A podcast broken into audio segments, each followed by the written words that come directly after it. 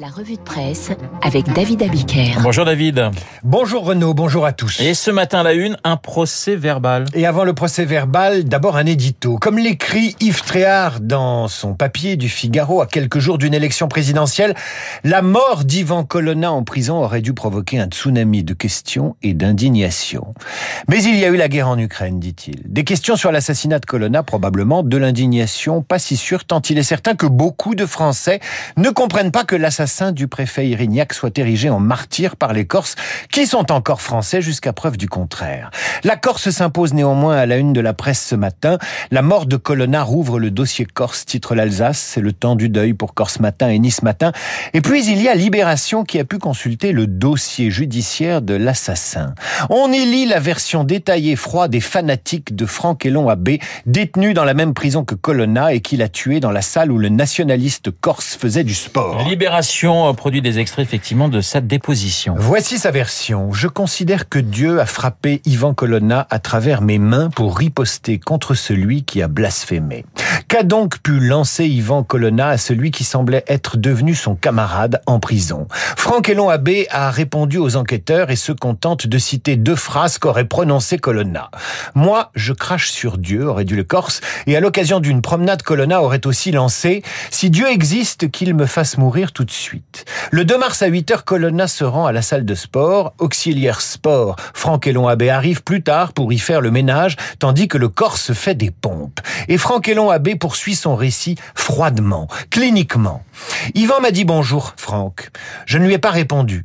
Instantanément, l'ordre m'est venu d'agir. Donc je lui saute dessus. J'ai bondi au niveau de la tête, les pieds en avant. Il a crié le nom du surveillant trois ou quatre fois. Il m'a dit quelque chose comme ça. Je pense qu'il était surpris et stupéfait. Je lui ai mis un coup de pied au niveau du cou et sa tête tape le sol et c'est là qu'il perd connaissance. Et l'agresseur n'est pas avare de détails. J'appuie mon pied au niveau de son cou environ une ou deux minutes. Je ne sais pas.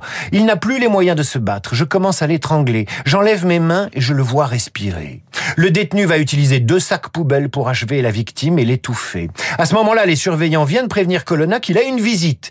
Franck Elon Abbé leur explique que Colonna a fait un malaise. Il sera bientôt confondu par les caméras de vidéosurveillance. récit glaçant dans Libération qui n'est pas exempt de questions.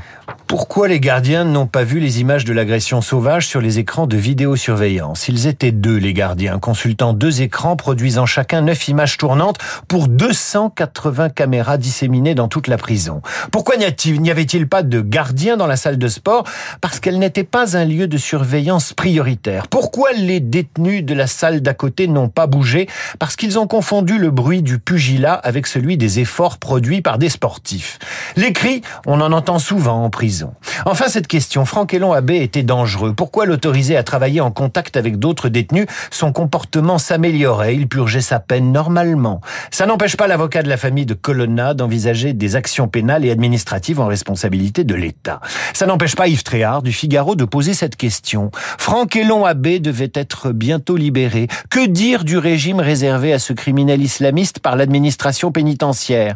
Comme euh, lui, plusieurs centaines de terroristes doivent retrouver la liberté dans les prochains mois, peut-on l'admettre et laisser faire?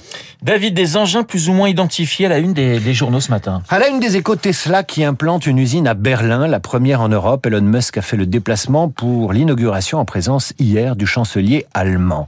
Alors on peut se désoler qu'une marque américaine parte à la conquête de l'Europe. On peut regretter que l'usine n'ait pas été implantée en France, mais il faut surtout s'inquiéter qu'en 2021, les 167 000 Tesla importés en Europe aient été produites en Chine, explique les échos alors mieux vaut que les Tesla soient fabriqués en Europe. Mais Elon Musk ne fabrique pas que des voitures, il fabrique aussi les kits Starlink de connexion aux satellites qui permettent aux unités d'élite ukrainiennes de faire voler des drones la nuit pour attaquer les Russes et les surprendre dans leur sommeil. Explication dans The Times et sur le site cory.slate.fr. Un taxi volant fait également la une du Parisien aujourd'hui en France, c'est le volocoptère. En test jusqu'à jeudi dans le Val d'Oise, cet hélico électrique doté de 18 petites hélices préfigure deux lignes créées à titre expérimental pour les JO de 2024 entre Saint-Cyr et ici les Moulineaux et Roissy-le-Bourget et Paris.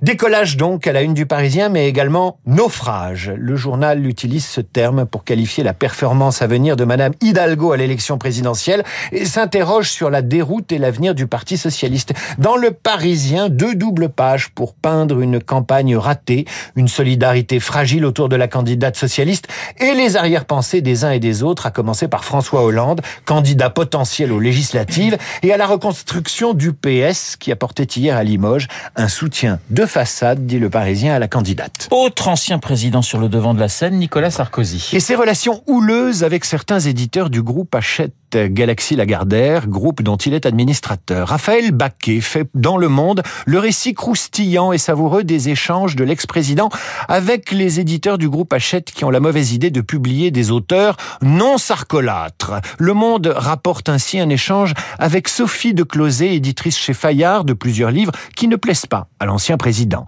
Comment osez-vous, Madame de Closette? Sarkozy écorche volontairement le nom des gens qu'il s'apprête à enguirlander. Vous savez que c'est Arnaud Lagardère, votre patron. Pas de chance, l'éditrice enregistre la conversation.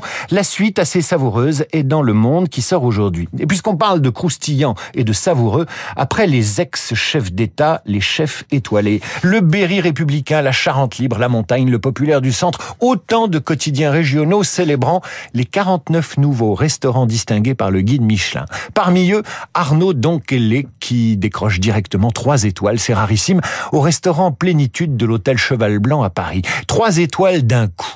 La spécialité d'Arnaud Donquelé, ce sont les sauces. Dans le prochain Paris Match, le romancier et ex-rédacteur du Guide Michelin, Gauthier Battistella, raconte comment sont décernées les étoiles et comment elles sont perdues. Dans son dernier roman, sobrement intitulé Chef, Battistella a même imaginé une année blanche, sans étoiles, pour laisser au chef le temps de souffler. Le journal des femmes dresse enfin le portrait de Bruno Verju, médecin, homme d'affaires, chroniqueur radio, écrivain, devenu chef à 50 ans passés. Tous les espoirs sont permis pour ceux qui sont réunis dans ce studio. Il vient de gagner une deuxième étoile et il a cette formule qui conclura parfaitement la lecture des journaux. La façon dont on se nourrit décide du monde dans lequel on vit. Le gourmet euh, David Abiker pour sa revue de presse. Merci David. Deux autres gourmets dans ce studio, Guillaume Durand et Pascal Bruckner, Esprit Libre.